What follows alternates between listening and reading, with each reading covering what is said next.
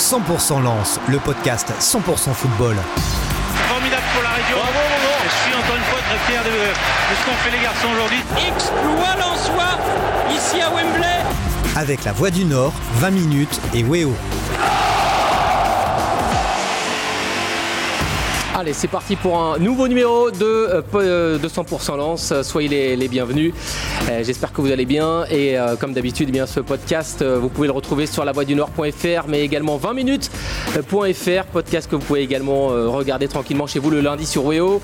Euh, comme d'habitude, on est ensemble donc pendant une petite demi-heure pour revenir euh, et parler, hein, évoquer l'actualité du, du RC Lens. Autour de la table avec moi aujourd'hui, Antoine Plaquet de Weo. Ça va Antoine? Ça va, merci, bonjour à tous. Et puis également Christophe Kuchli et Jean-François Soléry de La Voix du Nord, Voix d'Espoir. Salut messieurs. Salut Seb. Bonjour. Et puis aussi euh, Bastien Ducrot euh, de euh, France Bleu Nord. Salut Bastien.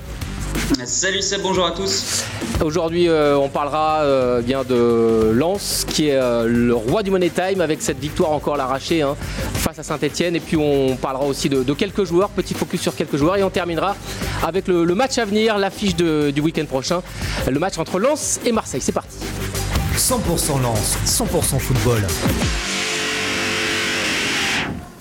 Ouais, Lens est euh, en ce début d'année 2022 le, le roi du Money Time. hein. Euh, on se rappelle euh, de cette égalisation arrachée en Coupe de France euh, face au LOS, qui avait eu cette séance de tir au but ensuite. Cette victoire vraiment en toute fin de match face à Rennes. Et puis euh, les Lensois ont remis ça samedi face à Saint-Etienne. C'était pas forcément un grand grand match, mais la seconde période en tout cas ils se sont bien réveillés. Et puis égalisation en fin de match et puis ce but de Fofana dans les toutes dernières secondes, ça devient une marque de fabrique hein, du, du côté du RC Lens. Je sais pas ce que vous en pensez, messieurs.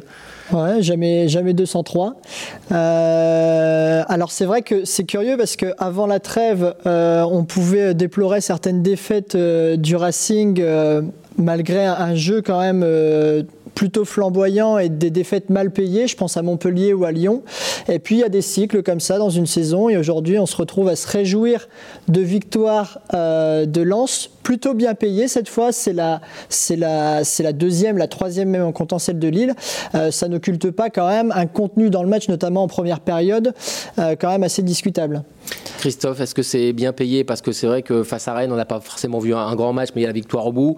Euh, les Lensois qui avaient été bien bousculés par Lille en première période en Coupe de France. Là, mauvaise première période des Lensois face à Saint-Etienne. Mais au final, il y a quand même deux victoires, donc six points, et une qualif pour les huitièmes de finale de la Coupe de France. Ça se joue à pas grand-chose à chaque fois. hein. Ouais, j'ai l'impression que ça ressemble pas vraiment à ce qu'on imagine de Lens, qui est généralement une équipe plutôt bien tactiquement, plutôt bien préparée, qui du coup sur la première partie de match doit logiquement avoir bien lu les intentions de son adversaire, être bien dans son match. Là, je trouve que les entames sont pas incroyables et qu'au contraire, ça se gagne dans les dernières minutes, où finalement c'est beaucoup moins place à la tactique, c'est beaucoup plus place à la folie, au talent individuel aussi, parce que Fofana euh, gagne un peu les matchs au talent individuel. Mais genre là, la fin de match, c'est pas Lens qui a bien, qui a un super plan de jeu, etc. C'est on attaque à 8, on submerge l'adversaire, on attaque, on attaque, et sur la folie, sur la dynamique, on arrive à l'emporter. C'est bien d'avoir aussi ce versant-là, ça serait bien d'avoir les deux, d'avoir à la fois une bonne entape, une bonne préparation, où tu arrives à bien bloquer l'adversaire, et en plus être capable de mettre de la folie, parce que là, l'impression que tu corriges des choses, mais que le plan de jeu sur l'entame n'est pas toujours incroyable. Bastien, ton, ton avis, ton analyse, euh, déjà sur la, victoire à l'arraché, puis cette troisième victoire aussi un petit peu à, à l'arraché, et aussi, sur le fait que, est-ce que la joie est, est peut-être pas plus intense quand c'est un dénouement comme ça en toute fin de match? Oui, bien sûr, c'est clair qu'on a vu des images de joie euh, euh, comme on aime en voir hein, à l'issue de ce match avec le, but de Fofana dans, les dernières minutes. Mais comme disait Antoine, il faut pas oublier quand même euh, le contenu du match qui a quand même été extrêmement moyen, notamment en, première période et j'ai envie de dire même sur la seconde période. hein. on a vu une équipe de Saint-Etienne qui rate le but du break, beaucoup de pertes de balles. voilà une équipe de Lens que, qui n'a pas vraiment été séduisante. Et puis, euh, voilà, ce, but, ce talent individuel qui permet au, Racing de, s'imposer dans, dans les dernières minutes. Mais c'est vrai que dans le jeu, ça reste très limité. Beaucoup de pertes de balles et beaucoup d'erreurs individuelles. On a du mal à reconnaître l'équipe euh, qu'on avait quittée, euh, notamment au mois de, de novembre. Mais comptablement, c'est clair que là, les Lensois viennent de gagner leurs deux premiers matchs. Ils ont fini la, première partie de saison en 9 position. Et là, avec ces deux victoires, ils reviennent un peu dans, le match de ces qualifications pour les places européennes. Et euh, voilà, finalement, euh, quitte à moins bien jouer, mieux vaut euh, gagner. C'est ce que les Lensois font depuis euh, une semaine et demie maintenant. Ça, dit pas mal de choses aussi sur la notion de réussite. Euh, Francaise en parlait après le match. Euh, on voit bien clairement, comme le disait Antoine, qu'il y a euh, un cycle qui est bien différent du cycle de fin d'année dernière. Et ce qu'on remarque évidemment, puisqu'on parle toujours de provoquer la réussite, c'est que le manque de réussite engendre le manque de réussite et la réussite engendre la réussite. C'est bien ce qu'on observe là depuis ce début de saison où tout semble réussir au soi et ils ont bien raison d'en profiter. C'est vrai qu'on parle souvent de la, chance du champion, c'est-à-dire qu'on est un peu dans cette, dans cette logique-là, c'est-à-dire qu'ils font basculer les choses du, bon côté, même si le contenu n'est pas forcément. Euh, il y, a cette mentalité, il y a cette volonté euh, d'aller euh, jusqu'au bout des choses et jusqu'à la fin du temps additionnel qui leur permet de faire cette différence, même si, comme on l'a observé et comme on l'a dit depuis le début, le, au niveau du match, au niveau du, contenu du match, c'est pas encore le, top de ce qu'ils peuvent produire. Ah, c'est vrai que la frappe de Fofana, c'est une frappe de mec en confiance. Peut-être qu'ils ne l'attendent pas il y a euh, trois semaines, un mois, s'il n'a pas réussi juste avant. Donc c'est vrai que là-dessus. Oui, Gradit le disait, hein, il marche sur l'eau, on en parlera tout à l'heure de Fofana, mais c'est vrai que seul un mec en confiance comme ça c'est comme un joueur de, NBA hein, euh, qui, prend le dernier panier vraiment dans les derniers dans le money time dans les dernières secondes. Il sait qu'il va limite mettre le 3 points pour gagne, c'est ça, hein, une frappe de loin comme ça bah, C'est ça. Alors la réussite vient aussi de ses buts dans les, dans les dernières secondes, mais euh, Bastien le pointait du doigt à l'instant. Il y a aussi le fait que Lens euh, évite encore la correctionnelle. C'était le cas face à Lille qui peut mener plusieurs fois 3-0. Euh, là, je crois que c'est bout de bouse ou, je sais plus. Il y a au moins, voilà, il y a au moins deux trois occasions où Saint-Etienne peut faire le break. Alors c'est parce que Lens laisse beaucoup d'espace, donc c'est bien que Lens soit récompensé de d'aller de, de, chercher le point du match nul, quitte à laisser des espaces et prendre le risque de, se prendre un deuxième but, mais il y a aussi cette réussite-là euh, du fait que l'adversaire pêche en fait. Et, euh, et ça, c'est valable au moins autant que les, buts dans les dernières secondes. Est-ce que les Lensois... Il y a aussi, messieurs, euh, la réussite aussi euh, qui est liée au, contexte actuel aussi euh, des Stéphanois. Il ne faut pas oublier que c'était une équipe extrêmement faible en face, faible mentalement avec cette 20e place et, et voilà tout, tout ce qu'il y a autour de cette équipe des Verts, le changement d'entraîneur, etc. La Cannes, le Covid, enfin bref, voilà, cette équipe de Saint-Etienne a été totalement décimée et un peu à l'image de ce qu'on a vu face à Lille en Coupe de France dans les dernières minutes, euh, Pascal Duprat n'avait pas finalement beaucoup de solutions sur le banc. Hein. C'était les numéros 33, 34, 35 qui rentraient sur, la pelouse. Et, c'est à ce moment-là que les Lensois ont fait aussi euh, la différence. Mais c'est pour ça que cette victoire, elle est pleine de réussite, à mon sens, à tous les niveaux. Ah, messieurs, peut-être un petit mot justement sur Saint-Etienne avant de, avant de continuer sur, sur Lens. Ça fait mal de voir quand même les Verts dans une telle situation. Bon, là, c'est vrai que euh, Saint-Etienne fait aussi partie des, clubs les plus impactés hein, par, la, par la Cannes. On sait que Metz a perdu de nombreux joueurs. Là, on a vu une équipe complètement euh, bis hein, de Saint-Etienne.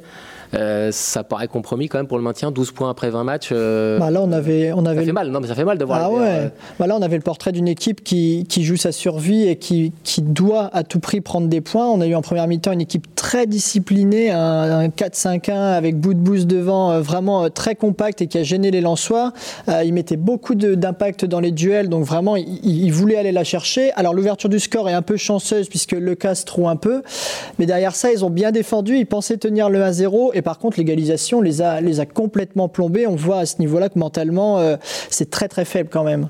Bon, on verra ce que ça donne pour saint on croise les doigts pour eux, même ça paraît quand même compromis. Hein, ouais, ça va être compliqué, mais c'est vrai qu'ils ont, ils ont fait quand même une partie pas trop mauvaise. Hein. Ils se sont bien battus, ils ont pressé haut en première mi-temps, ils ont eu de l'espoir jusqu'au bout. Alors effectivement, c'est la malchance du dernier, hein. c'est souvent comme ça.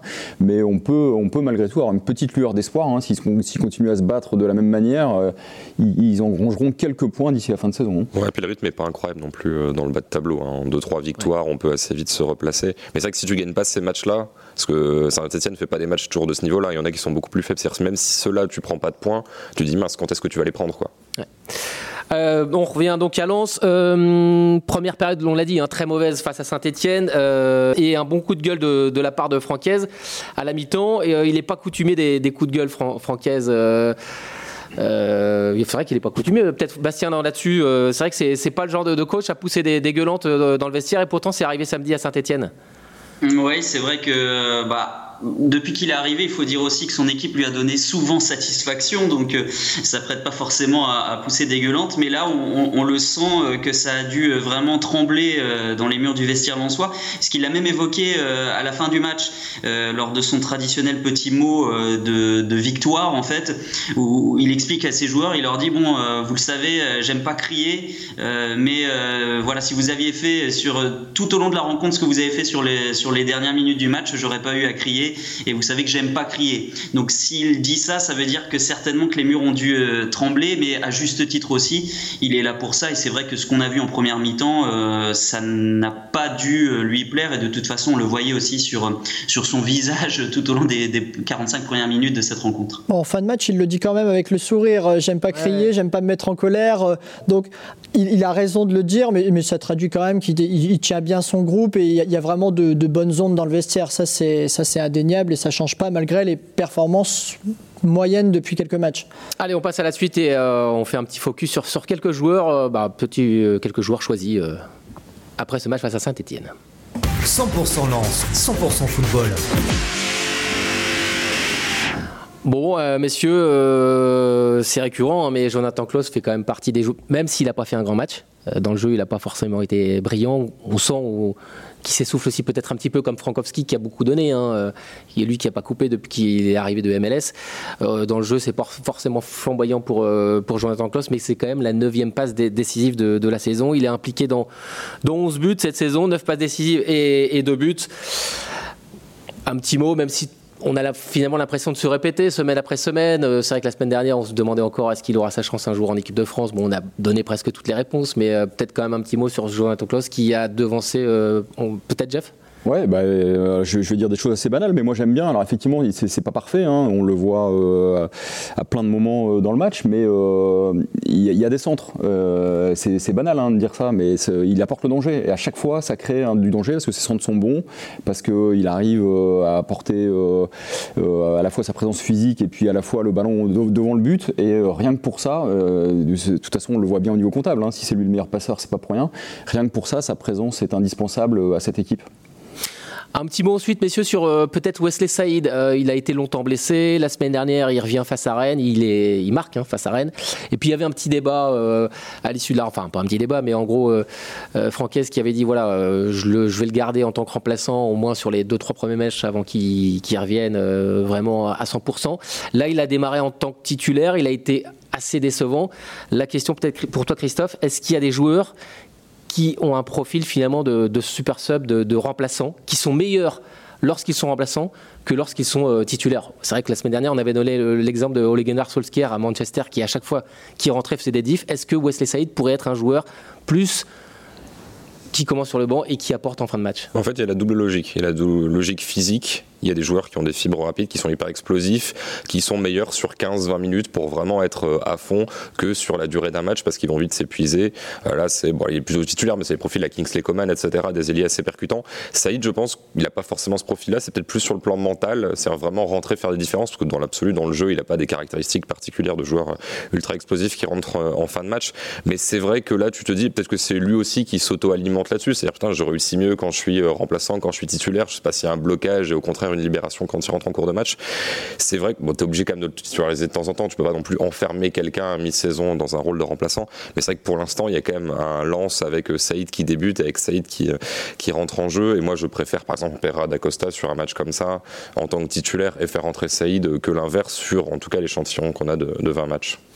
Bastien, peut-être ton avis sur euh, Wesley Saïd. Et toi, euh, c'est quoi ta doublette euh, préférée au coup d'envoi Kalimwendo, j'imagine, forcément. Et puis, tu aimes bien le voir avec qui Sotoka ou, ou Saïd ou alors bah, Pierre d'Acosta ou Ganago quand, bah, quand, le, quand il sera revenu. Mais... Est-ce que tu as bah, Alors, si je, si je me mets à la place de Franquès, c'est vrai qu'il n'y avait pas d'autre solution que titulariser Wesley Saïd pour le récompenser aussi de, de, ses belles entrées. Il a fait deux très belles rentrées euh, face à Lille en Coupe de France et face à Rennes où il donne la victoire à, à l'équipe. Euh, après, je pense que Wesley Saïd, il a été à l'image aussi de, de l'équipe en fait en première mi-temps euh, notamment. C'est vrai que sa performance individuelle a été relativement décevante, mais je pense que c'est le cas de quasiment tous les joueurs de, de l'équipe en en, première mi-temps. Euh, voilà, Kalimwendo, c'est difficile aussi de le, faire sortir de ce 11, hein, même s'il est un petit peu moins bien, il a été assez décevant aussi euh, au cours de ce match, mais il est indéboulonnable pour moi. Voilà, le, trio euh, qui était la, base, notamment de l'an dernier avec Sotoka, Kalimwendo et, et Kael Kakuta, pour moi, sera de retour et va faire la force de cette équipe dans cette fin de saison.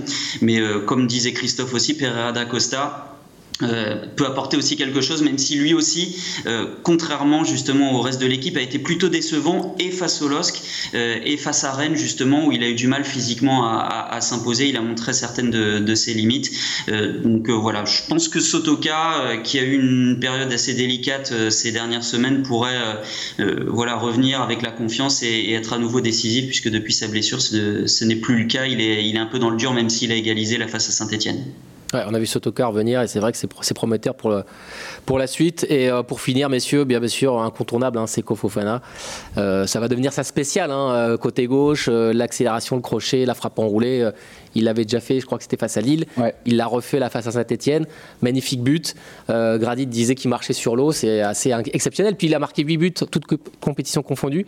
Sa meilleure saison, c'était 5. Là, euh, on, pense beaucoup aux dernières semaines, hein, puisque c'est très visible, c'est très marquant ce qu'il a fait, mais euh, il est quand même énormissime depuis le début. et on se demande d'ailleurs comment Lens fait pour le garder depuis son arrivée à Bollard. Hein, parce que honnêtement, il n'y a pas beaucoup, il n'y a pas bien bien meilleur que lui à son poste aujourd'hui en France, voire en Europe. Donc euh, profitons-en, euh, profitons de chaque instant. Bon, en tout cas, on a la chance que lui veuille rester, en tout cas jusqu'à la fin de, saison. Un mot peut-être sur son prix. Euh, comment on fait d'ailleurs pour connaître le prix d'un joueur? Parce qu'on voit l'offre de Burnley, 17 millions d'euros. On se dit que c'est une blague parce que bon, 17 millions d'euros, il, vaut bien plus.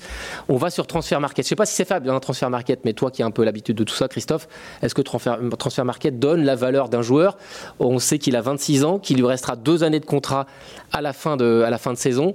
Combien vaut Seko Fofana Parce que les 18 millions annoncés par Transfer Market, enfin moi j'y crois pas une seconde. Pour moi, il vaut deux trois fois plus quoi. En fait, ce qui est très drôle, euh, c'est que le site n'est pas hyper fiable parce que ça peut être modifié euh, assez facilement, pas par tout le monde, mais pas loin. C'est-à-dire qu'on peut euh, avoir des, un peu des codes et même payer le site pour modifier des valeurs. c'est des choses qui existent un petit peu un en peu Comme Wikipédia quoi. Ouais, voilà. Mais un peu, voilà, c'est un peu plus difficile d'accès, mais dans l'absolu, c'est faisable. Donc c'est pas ultra fiable.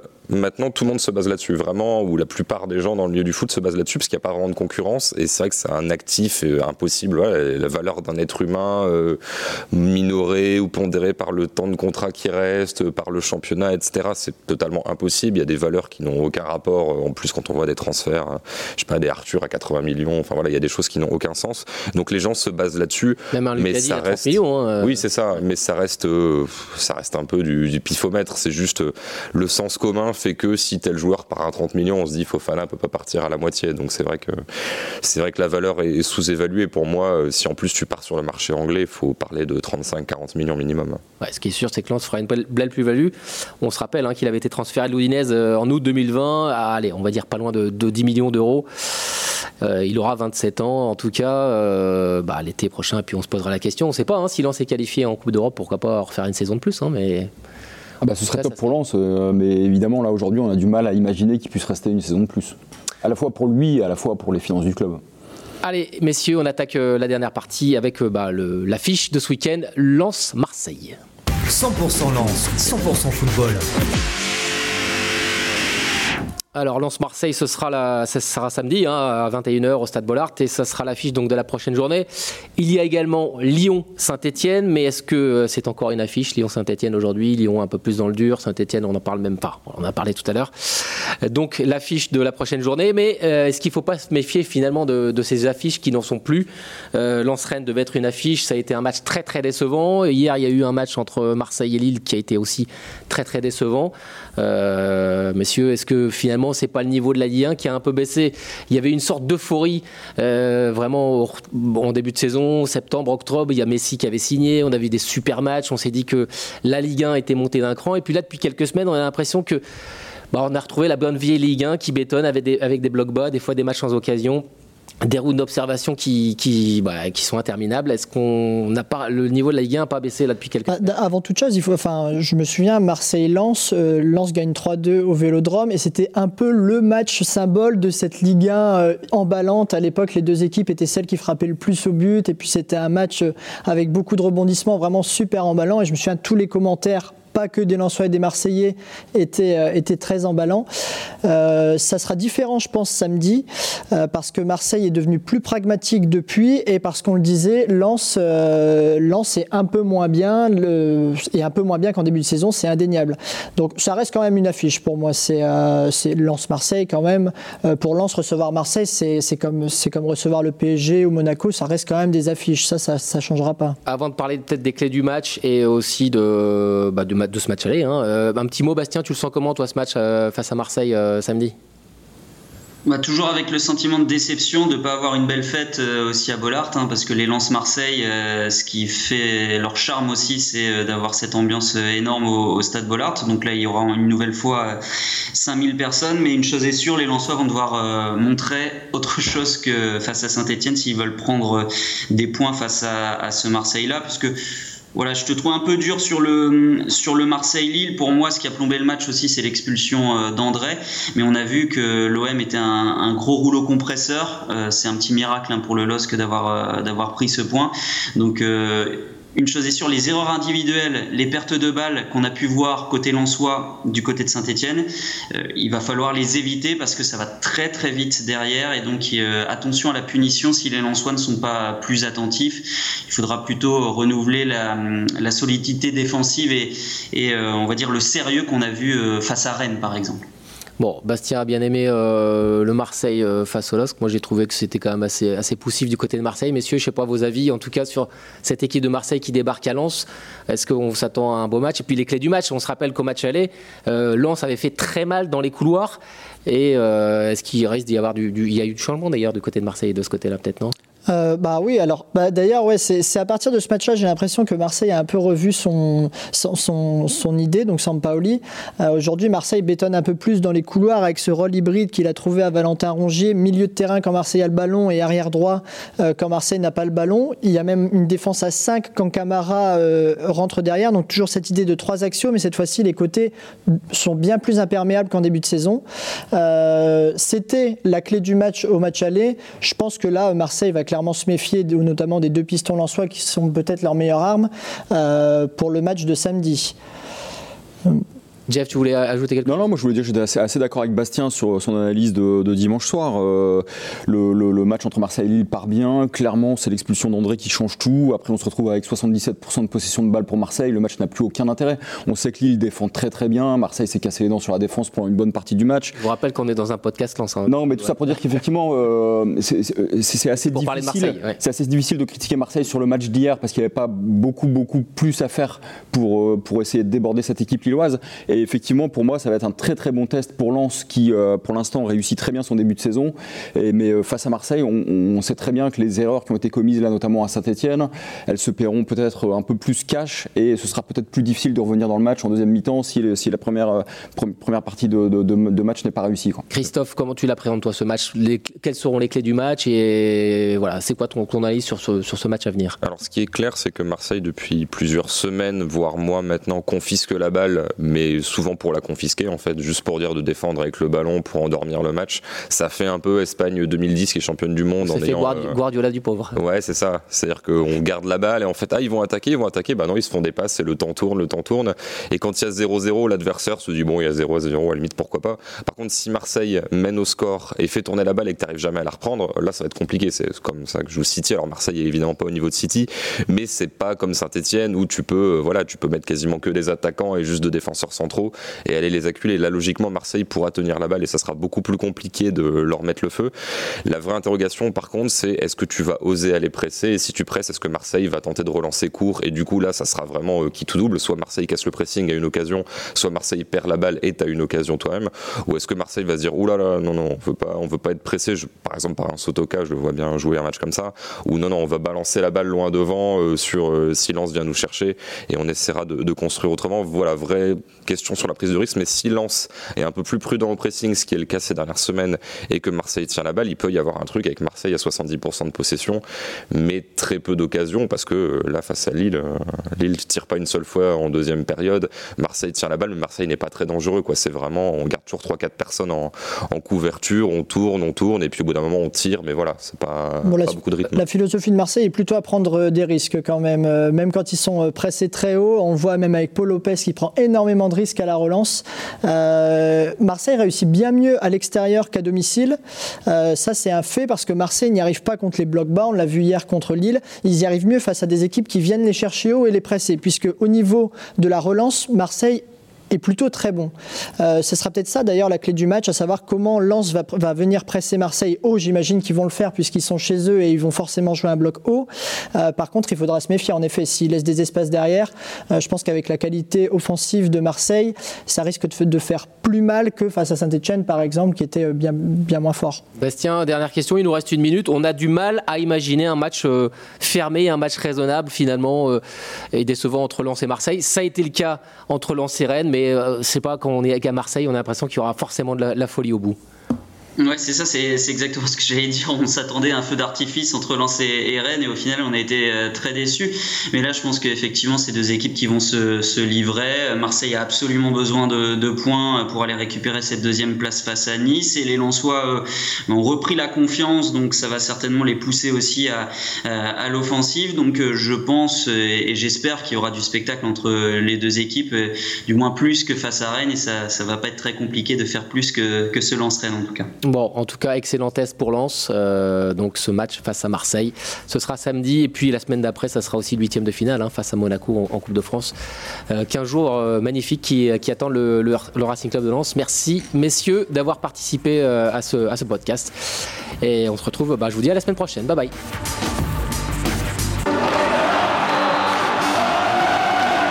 « 100% Lens, le podcast 100% football. De, ce qu'ont fait les garçons aujourd'hui. Exploit soi ici à Wembley. Avec la Voix du Nord, 20 minutes et Weo.